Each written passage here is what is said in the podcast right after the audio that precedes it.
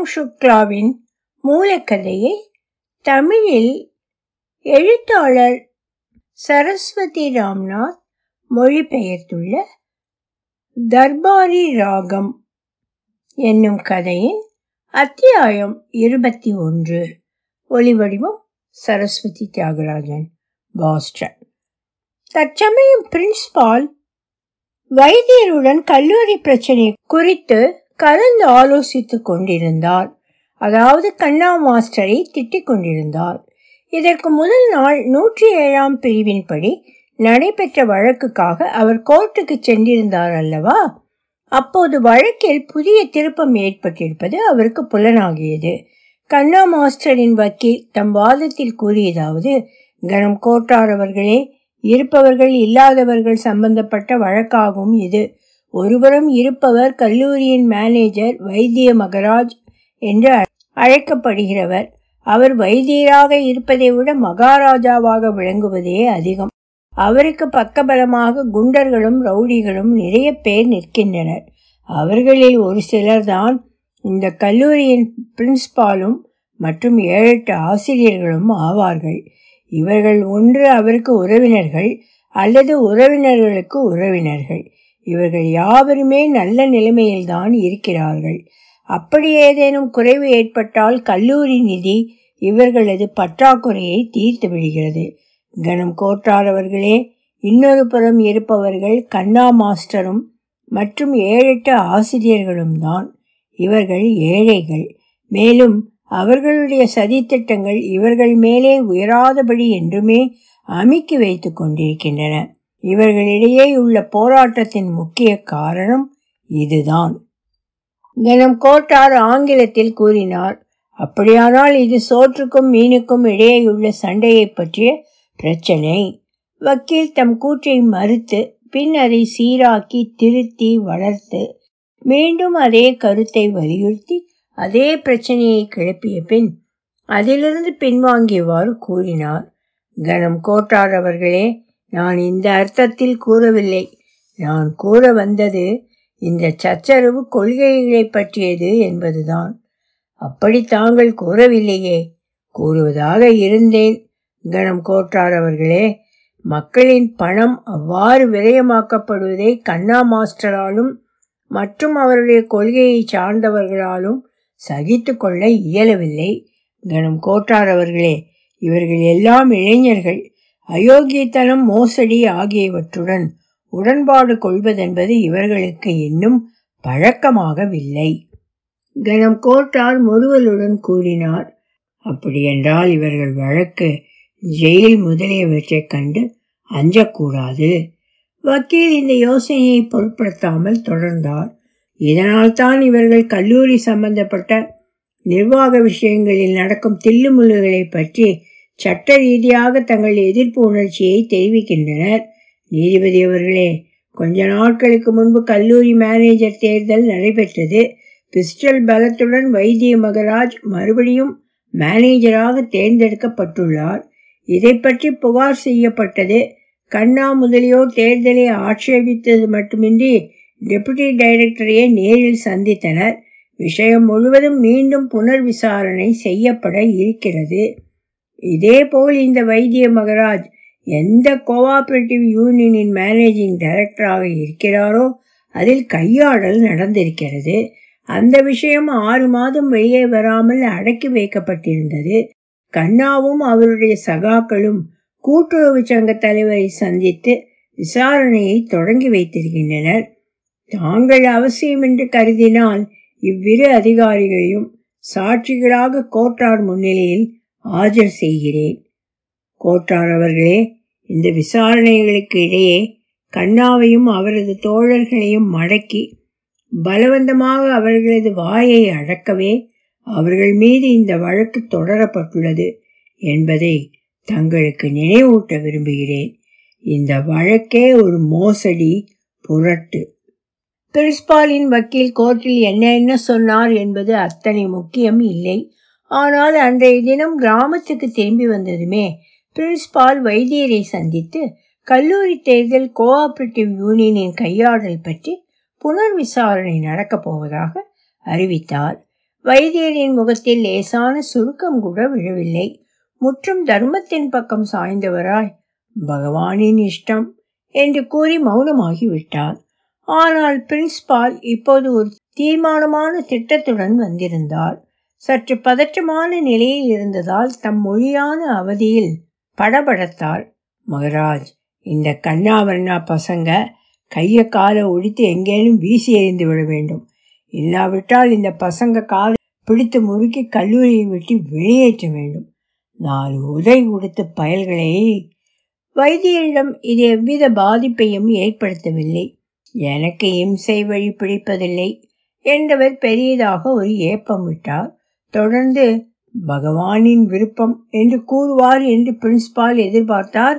ஆனால் அவரொன்றும் கூறவில்லை. ஒரு கால அகிம்சை பிஸ்டையை காட்டியது கையாடல் நாட்டின் நன்மை போன்ற பிரச்சனைகள் அவரை குழப்பிவிட்டனவோ என்னவோ. சாராய கடையிலிருந்து கிட்டத்தட்ட நூறு கஜ தூரத்தில் ஒரு அரச மரம் இருந்தது. அந்த அரச மரத்தில் ஒரு பூதமும் வாழ்ந்து வந்தது. மிகவும் பழமையான வயதான பூதம் அது. நாட்டுக்கு சுதந்திரம் வந்து ஜமீன்தாரி முறை ஒழிந்து பஞ்சாயத்து ராஜ்யம் நிலை பெற்று கல்லூரிகள் திறந்த பின்னும் அது சாகவில்லை.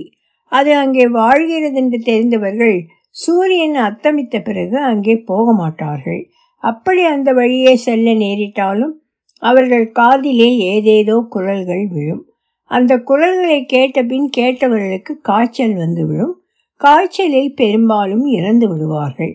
அப்படி சாகவில்லை என்றால் பண்டித ராசேலாவிடம் போ அவர் பூதத்தை விரட்டி விடுவார் என்று ஊரார் சொல்லுவார்கள்.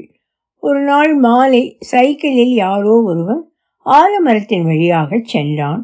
அந்த ஆலமரம் பாதையின் ஓரமாக இருந்ததால் அந்த வழியை செல்லுகிறவர்கள் அதை கடந்து செல்வதை தவிர வேறு வழி இல்லை. சைக்கிளில் சென்றவனுக்கு பூதத்தை பற்றி நன்றாக தெரியும். அவனுக்கு முன்னால் ஒரு ட்ரக் மெதுவாக சென்று கொண்டிருந்ததால் தான் அந்த வழியை செல்ல அவனுக்கு துணிவு வந்தது.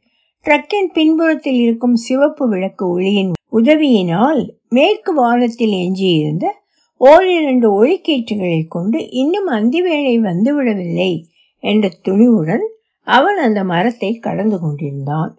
அப்புறம்தான் அவன் நிம்மதியாக மூச்சு விட்டான். பங்குனி மாதத்து காற்று அவன் முகத்தில் வந்து மோதியது. அவன் மகிழ்ச்சியுடன் அதை அனுபவித்தான். சற்றே உற்சாகத்துடன் தன் முன்னே ஒரு ஜன கூட்டத்தை கற்பனை செய்து கொண்டவனாய் இரண்டு மூன்று முறை கீச்சு குரலில் நகருங்கள் நகருங்கள் என்று கூறிக்கொண்டான் பின்பு ராடோர் அமர்சிங்கின் பிரசித்தி பெற்ற தெருக்கூத்து நாடகத்தின் பாடல் ஒன்றை முழுமுழுத்தான் குரலின் வால்யூம் மெல்ல மெல்ல அதிகரித்து கொண்டே போயிற்று. சட்டென்று அவன் திடுக்கிட்டான். பாதையின் ஓரத்தில் மிக மிக அருகாமையிலிருந்து கோங் கோங் என்கிற சத்தம் கேட்டது. நிச்சயம் இது மனித குரல் அல்ல. யாரும் சொல்லாமலேயே சைக்கிள்காரனுக்கு இது பூதத்தின் குரல் என்று தெரிந்துவிட்டது அவனது மேல் மூச்சு அப்படியே மேலேயே நின்று விட்டது. கீழ் மூச்சு அப்படியே கீழ் வழியாக வெளியேறிவிட்டது பூதம் யாருக்கும் சொல்லாமல் தன் இருப்பிடத்தை மாற்றிக்கொண்டு விட்டது. ஆலமரத்திலிருந்து இறங்கி அத்தி மரத்துக்கு வந்து விட்டது போலும் என்று அவன் நினைத்தான். கோங் கோங் என்கிற சத்தம் இம்முறை இன்னும் பலமாக கேட்டது. கூடவே இரண்டொரு மனித குரல்களும் கேட்டன. ஒருவன் உறக்க நகைத்தான். அதிகம் குடிக்காதே என்று சொன்னேன் அல்லவா? கேட்டால்தானே இன்னும் கொஞ்சம் குடிப்பா. குடி என்றது இன்னொரு குரல். இன்னொரு ஆண் குரல் கேட்டது. அது பாடிக்கொண்டிருந்தது. சிரிப்புடன் கூடவே கொள்ளைக்காரன் ஹாமித் என்ற தெருக்கூத்து நாடகத்திலிருந்து ஒரு பாட்டு கிளம்பியது. சத்தம் போடாதே சிக் சிக் சத்தம் போடாதே. இதற்குள் கோங் கோங் என்ற சத்தத்தில் ஆரோகண அவரோகணங்கள் கேட்க ஆரம்பித்து விட்டன. முதலில் யாரோ கோங் கோங் என்று ஆரம்பித்திருக்கிறார்கள். பின்னால் தனது சுயத்திறமையை காட்டும் எண்ணத்துடனோ என்னவோ தொண்டைக்குரிய காப்பாற்றுங்கள் என்று கத்தினான். இதைத் தொடர்ந்து மீண்டும் கோங் கோங் என்று அதே சத்தம். ஆனால் இம்முறை இந்த சத்தம் உரத்து கேட்கவில்லை. கொள்ளைக்கார ஹமீத் என்ற நாடக பாடலை பாடியவனும் பாடுவதை நிறுத்திவிட்டான். சொன்னேன் அல்லவா மகனே? அதிகம் குடிக்காதேயடா என்றேனே. சும்மா கிடைக்கிற கல்லுதானே என்று. தொடர்ந்து ஒரு சிரிப்பு. இது அந்த பாடுகிறவன் குரல் போலவே தோன்றியது. மீண்டும் அதே பாட்டு தொடர்ந்தது. சைக்கிளில் சென்றவனின் வயிற்றை கிளறி வாயுவை கிளப்பி விட்டதெல்லாம் பூதத்தை பற்றிய பயம்தான். மனிதர்களை பற்றி அவனுக்கு சற்றும் பயமில்லை. இதனால் மனித குரலை கேட்டதும் சரி ஏதோ அமர்க்களம் நடக்கிறது என்பதை மோப்பம் பிடித்தவனாய் சைக்கிளிலிருந்து இறங்கியவன் உரத்த குரலில் பயப்படாதே பயில்வான் இதோ வந்துவிட்டேன். அடே ஜாக்கிரதை கை வைக்காதே என்று கூச்சலிட்டான். அத்தி மரத்தின் மற்றொரு புறத்தில் அடர்ந்த புதரொன்று இருந்தது. அந்தி மாலையின் கருக்களில் நாலைந்து பேர் அங்கு நடமாடுவது தெரிந்தது. பலவிதமான துணிகளும் கேட்டன. கோம் கோம் கோம் காப்பாற்றுங்கள். கத்தாதேடா அதிகம் குடிக்காதே என்று சொன்னேன் அல்லவா? சத்தம் போடாதே சிக் சிக் சத்தம் போடாதே. சைக்கிள்காரன் ஜாகிரதையாக இங்கும் அங்கும் பார்த்தவாறே பார்த்தவாறே முன்பின் அறியாத ஒருவனை என்னவென்றும் தெரியாத ஆபத்திலிருந்து காப்பாற்ற விழைந்தவனாய் குரல் கொடுத்தான். இதன் பின் ஒரு மனிதன் புதரிலிருந்து வெளிப்பட்டு விறுவிறுவென்று நடந்து வந்து சைக்கிள்காரனின் அருகில் வந்து நின்றான். அவன் வாயிலிருந்து பிரமாதமான நெடி வந்தது. அதிகார தோரணையுடன் அவன் வினவினான். என்னப்பா தம்பி ஏன் கூச்சல் போடுகிறாய்? உனக்கு என்ன வேண்டும்? சைக்கிள்காரன் புதரை சுட்டி காட்டி அங்கிருந்து யாரோ காப்பாற்று காப்பாற்று என்று கத்துகிறான் என்றான்.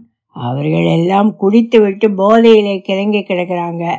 எல்லா பயல்களும் உளறிக்கிட்டு கிடக்கிறாங்க. ஆனால் உனக்கு என்ன வேண்டும்? இதற்குள் இன்னும் இரண்டு சைக்கிள்காரர்கள் அந்த வழியே வந்தனர். இவர்களை கண்டதும் தங்கள் சைக்கிளின் வேகத்தை குறைத்து கொண்டு இறங்க முயற்சி செய்தனர். புதருக்கு அருகே குரல்கள் இன்னும் வலித்து விட்டனவே தவிர சொற்கள் தெளிவாக கேட்கவில்லை. அந்த மனிதனோ இராணுவ தோரணையில் கூறினான் நீங்கள் எல்லாம் நிற்க வேண்டிய அவசியமில்லை. இது கஞ்ச் ஆட்களின் விஷயம். எல்லா பயல்களும் குடித்துவிட்டு போதையிலே இருக்கிறார்கள். எல்லாரும் அவரவர் வழியிலே போங்க. வந்திருந்த இரண்டு சைக்கிள்காரர்களும் இந்த உபதேசத்தை ஏற்று தங்கள் சைக்கிளின் வேகத்தை துரிதமாக்கி விட்டனர். முதலில் வந்த சைக்கிள்காரன் கூட வேறு வழியின்றி முகத்தை சுழித்தவனாய் மேலே நகர்ந்தவன் போகிற போக்கில் எல்லோரும் அயோக்கிய பயல்கள். இந்த குடிகார பயல்களால் இலாக்காவே படுமட்டமாகிவிட்டது என்று கூறினான். இராணுவ தோரணையில் நின்றவன் நீ சொல்வது சரிதான் தம்பி. கை குடிப்பது சரியல்லதான் என்றான். இப்போது பாதையிலே ஜனசஞ்சாரமே இல்லை. அந்த மனிதன் தான் நின்ற இடத்திலிருந்தே கூவினான் நடங்க. பையன்களே டபுள் மார்ச். சலோ. கிட்டத்தட்ட நாலஞ்சு பேர் புதருக்கு பின்னால் இருந்து வெளியே வந்து பாதையில் நின்றனர். அதில் ஒருவனுக்கு கூட போதையின் தடுமாற்றம் இருந்ததாக தெரியவில்லை. எல்லாரும் மௌனமாக இருந்தனர்.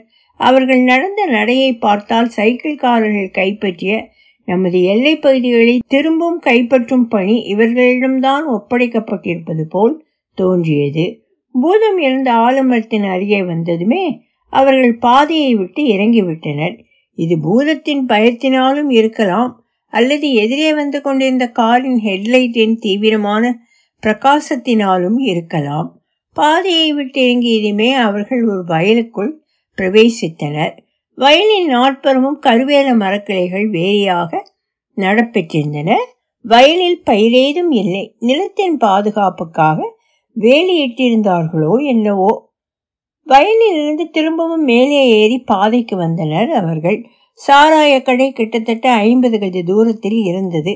அதில் ஒருவன் சொன்னான் இதில் ஒரு கருவேலங்குச்சி கூட ரம்சண்ணாவினுடையது அல்ல. யாருடைய கருவேல மரத்தை ஒழித்து கொண்டு வந்தானோ தெரியவில்லை. யார் கண்டது? யாருடையதோ? நீ சொல்ல வேண்டாம். எனக்கே தெரிந்துவிடும். தெரிந்துவிடும் என்றால் ஏன் கேட்கிறாய்? நீ ஆள் எப்படி என்பது தெரியட்டுமே என்றுதான் கேட்கிறேன். அந்த ஆள் சிரிக்கலானான். பின்பு எல்லோருக்கும் கேட்கும்படியாக ஜோக்நாத் ஜெயிலிலிருந்து குறுக்குவாதம் செய்ய கற்றுக்கொண்டு வந்திருக்கிறான் என்றான். எல்லாரும் சாராய கடைக்குள் நுழைந்தனர். சுமார் நாலஞ்சு பேர் தான் அங்கே இருந்தனர். அவர்களில் ஒருவன் இவர்களை கண்டதும் ஜோக்நாத் ஜெயிலிலிருந்து எப்பொழுது வந்தாய்? என்றான் உற்சாகத்துடன். இன்று மத்தியானத்துக்கு பிறகு. மேலும் உற்சாகத்துடன் அவன் வினவினான். எப்படி இருந்தது? ரொம்ப நன்றாக இருந்தது. யாராவது தெரிந்தவர்கள் இருந்தார்களா? சிறையில் இருந்தவர்கள் எல்லாம் தெரிந்தவர்களாகிவிட்டார்கள். விசேஷர் அங்கேதான் இருந்தான். சந்தித்தாயா? இல்லை அங்கே எல்லோரும் விசேஷருக்கு அப்பனாக இருந்தார்கள். மூங்கில் அழைத்தாயா இல்லையா? மூலையிலிருந்து யாரோ கரகரத்த குரலில் கேட்டார்கள். ஜோக்நாத் ஆத்திரத்துடன் யாருடா பேசுறது? கழுதை பயன் என்றான். நம்ம பாகுந்தான் அவனை வாயை மூடிக்கொள்ள சொல். சிவப்பால் கஞ்சியில் அவனுக்கு மரியாதை கிடையாது. பாகுன் கேட்டுக்கொண்டாயா? உன் வாயை மூடிக்கொள்ள சொல்கிறான். இவன் ஜோக்னா தெரியுமா இப்பொழுதுதான் ஜெயிலிலிருந்து வந்திருக்கிறான். நான் சொல்றதையும் கேட்டுக்க சொல்லு. முதலிலேயே சொல்லிவிடுகிறேன். நான் ஒன்னா நம்பர் போக்கிரி. வாயை மூடிக்கொண்டு சொப்பு சொப்பாய் கள்ளு குடிச்சிட்டு அங்கே மூலையில் வாந்தி எடுத்துக்கொண்டு கிட. இன்னொரு முறை மூங்கில் இடிச்சியா? வெட்டினியான்னு கேட்ட உங்கதையும் அதே கதியாகிவிடும். பகன் கேட்டுக்கொண்டாயா? கேட்பது யாரு? இங்கே மூளை காலியாக அல்லவா கிடைக்கிறது? அடே பாகுன் எங்கே? ஆள் நழுவி விட்டானா? ஜோக்நாத் பத்து ரூபாய் நோட்டை எடுத்து கடைக்காரனிடம் நீட்டியவாறே எல்லாருக்கும் ஒவ்வொரு கலையும் ஊத்து ஒருத்தரை கூட விடக்கூடாது. ரொம்ப நாளுக்கு அப்புறம் ஊர் மண்ணை மிதிச்சிருக்கேன் என்றால் நிறைய பணம் கொண்டு வந்திருக்கிறாய் போல் இருக்கிறதே. நம்ம சனீஸ்வரன் பஞ்சாயத்து தலைவராகிவிட்டார் அல்லவா? அவன் உத்தரவு. இன்னைக்கு எல்லாரும் ஆனந்தமாய் குடியுங்களான்னு. சனீஸ்வரன் கிட்ட காசு ஏது? இப்ப சனீஸ்வரன் வெறும் சனீஸ்வரனா? பஞ்சாயத்து தலைவர் புரிந்ததா? ஆளுக்கு ஒரு கலையத்தை வாங்கி கொண்டு உட்கார்ந்தனர். கடையின் வெளிவராந்தாவை ஒரு தட்டி வைத்து தெருவிலிருந்து மறைத்து கட்டியிருந்தது. உள்ளே இருந்த அறைதான் கடை. தட்டி கட்டிய வராந்தாவில் ஒரு ஹரிக்கேன் விளக்கு தொங்கியது. உள்ளே இருந்தபடியே வராந்தாவில் அமர்ந்துள்ளவர்களை பார்க்க முடியும். வராந்தாவில் ஒரு பெஞ்ச் இருந்தது. இரண்டு பேர் அதன் மீது அமர்ந்திருந்தனர். ஜோக்நாத்தும் அதிலே போய் அமர்ந்தான். மற்றவர்கள் கீழே விரித்திருந்த கோணியில் உட்கார்ந்தனர். சிலர் மண் தரையில் அமர்ந்தனர். மது ஊற்றுபவன் மதுக்கலையம் மதுக்கோப்பை எல்லாமே இவ்வளவுதான். இங்கே நாட்டுச் சாராயத்தின் நெடி பாதையில் நெடுந்தூரம் வரை வீசியது. மச்சகந்தியின் மணத்தினால் அவள் இருப்பிடம் சந்தனு அரசனுக்கு தெரிந்தது போல் தொலைவிலிருந்தே இங்கே நாட்டுச் சாராயம் கள்ளுக்கடை இருக்கிறது என்பது நெடியினால் தெரிந்தது. இந்த நெடிதான் இந்த நாட்டுச் சாராய கடைக்குரிய விளம்பரம். இதனால் நல்ல பத்திரிகைகளில் வெளிநாட்டு மது வகைகளுக்காக வரும் விளம்பரங்களில் இது பற்றிய குறிப்பே இருப்பதில்லை. இதற்கு விளம்பரம் அவசியமே இல்லை. இரண்டொரு வாய் குடித்த பின் ஜோக்நாத் எங்கும் அங்கும் பார்த்தவாறே தண்ணீர் கலந்திருக்கிறது என்றான். என்ன? தண்ணீர்? சாராயத்திலே தண்ணீர் கலந்து வைத்திருக்கிறான். எனக்கும் அப்படித்தான் தோன்றுகிறது. எனக்கு கூட எனக்கு கூடத்தான் ரொம்ப நாளாகவே அப்படி ஒரு சந்தேகம். ஆனால் இப்பவெல்லாம் தண்ணீர் கலந்த கல் நிஜக்கல் மாதிரி தான் தெரிகிறது. கடைக்காரன் தன் இடத்திலிருந்து எழுந்து வந்தான். சில்லிட்ட குரலில் ஆனால் அழுத்தமாக ஆனந்தமாய் குடி. முதல் கலையத்திலேயே நீ நிதானம் தப்பிவிட்டாய். கால் அரை மில்லி இனாமாக குடிக்க வேண்டுமென்றால் சொல்லு. தரேன். தண்ணி கிண்ணின்னு சொல்லாதே. எவனாவது போக்கத்த பயல் தண்ணி கலப்பான். அந்த ஆளு நானல்ல. என்றான். ஜோக்நாத்துக்கு இது நன்றாக உரைத்தது போலும் பையில் இருந்தும் பத்தும் ஐந்துமாய் நோட்டுகளை எடுத்தவாறே இனாமாக குடிக்க வேண்டுமென்றால் குடிப்பேன் அது நிச்சயம். ஆனால் பயப்படாதே. இதோ பார் என்றாவது இத்தனை நோட்டுகளை பார்த்திருக்கிறாயா? என்றான் மிடுக்குடன். கடைக்காரன் ஒல்லியான உடலுடையவன் என்றாலும் நல்ல திடகாத்திரன் கம்பீரமாக நடந்து திரும்பி சென்றவாறே நான் பார்த்த நாளெல்லாம் ஆச்சு. இப்போ நீ பார்க்கிற காலம். பாரு பாரு. என்றான். இரண்டாம் முறையாக கலையம் நிரப்பப்பட்டது. ஜோக்நாத் என்ன விஷயம் மேலே? என்றான் ஒருவன். கொஞ்சம் பண கஷ்டம் என்று யாருமே எண்ணிவிடக்கூடாது என்று நினைக்கும் தோரணையில் கூறினான் ஜோக்நாத். முதலில் இன்ஸ்பெக்டரை ரெண்டில் ஒன்று பார்க்க வேண்டும். மாற்றலாகிவிட்டால் என்ன? நான் விடப்போவதில்லை. இங்கு வருவதற்கு முன் ஒரு தாவா ஃபைல் பண்ணிவிட்டு தான் வந்திருக்கிறேன். என்ன தாவா? சிவில் தான் உனக்கு தெரியாதா? என்மேல் பொய்யாக திருட்டு குற்றம் சாட்டினான் அல்லவா? ரெண்டு மூன்று மாதம் நான் காவலில் இருக்க வேண்டி வந்ததல்லவா? வைத்தியர் ஜாமீன் கொடுக்கவில்லையா? அவர் கொடுப்பதாக சொன்னார். நான் தான் மறுத்து விட்டேன். அந்த இன்ஸ்பெக்டரை ஒரு கை பார்த்துவிட நான் இங்கே இருக்கிறேன் என்று சொல்லிவிட்டேன். இருப்பதற்கு வாடகை ஒன்றும் இல்லையே ம் அப்புறம்? அப்புறம் என்ன? எனக்கு அவமானம் ஏற்பட்டுள்ளது. என் பயிர் தொழில் நாசமாகிவிட்டது. ஒரு வயலை ரம்சண்ணா அமுக்கி விட்டான் இந்த எல்லா நஷ்டத்துக்காகவும் எட்டாயிரம் ரூபாய்க்கு மான நஷ்ட வழக்கு போட்டிருக்கிறேன். டிகிரி ஆகிவிட்டால் அவ்வளவுதான். இன்ஸ்பெக்டர் தொலைந்தார். கோர்ட் ஃபீஸ் என்னவாயிற்று? சிவில் வழக்கு என்றால் நிறைய செலவாகுமே. எல்லாம் கடவுள் கொடுப்பார். இதோ பார் ஜோக்நாத். பிராமணன் வீட்டிலே பிறந்துவிட்டு இப்படி அப்படி பேசாதே. உண்மையை சொல்.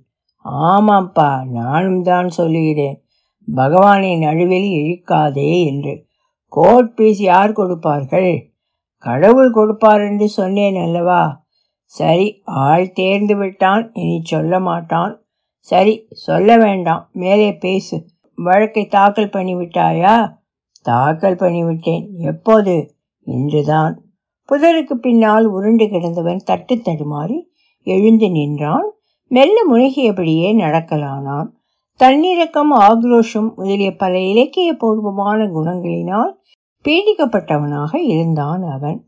சாராய கடையில் அவன் கூறியதிலிருந்து புலனாகிய விஷயம் சற்று முன் பூதம் இருக்கும் ஆலமரத்தின் அருகில் வழிப்பறி நடந்திருக்கிறது. யாரோ அவரிடம் கொள்ளையடித்து விட்டார்கள் என்பதுதான்.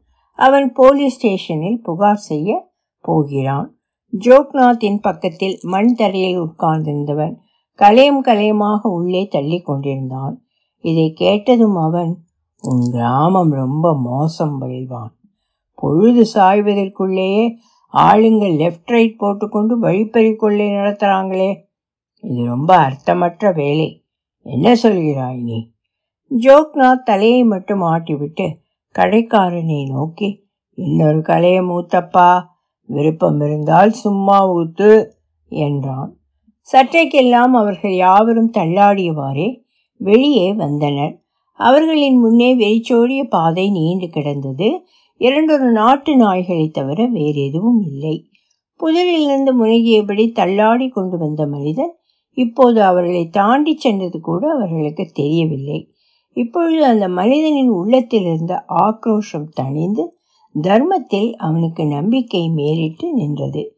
ஏன் தெரியுமா? அவன் ஸ்டேஷனுக்கு போவதற்கு முன்னேயே ஒரு அறிவாளி அவனுக்கு அறிவுரை வழங்கி விட்டிருந்தார். ரிப்போர்ட் செய்வதால் என்ன நடக்கப் போகிறது?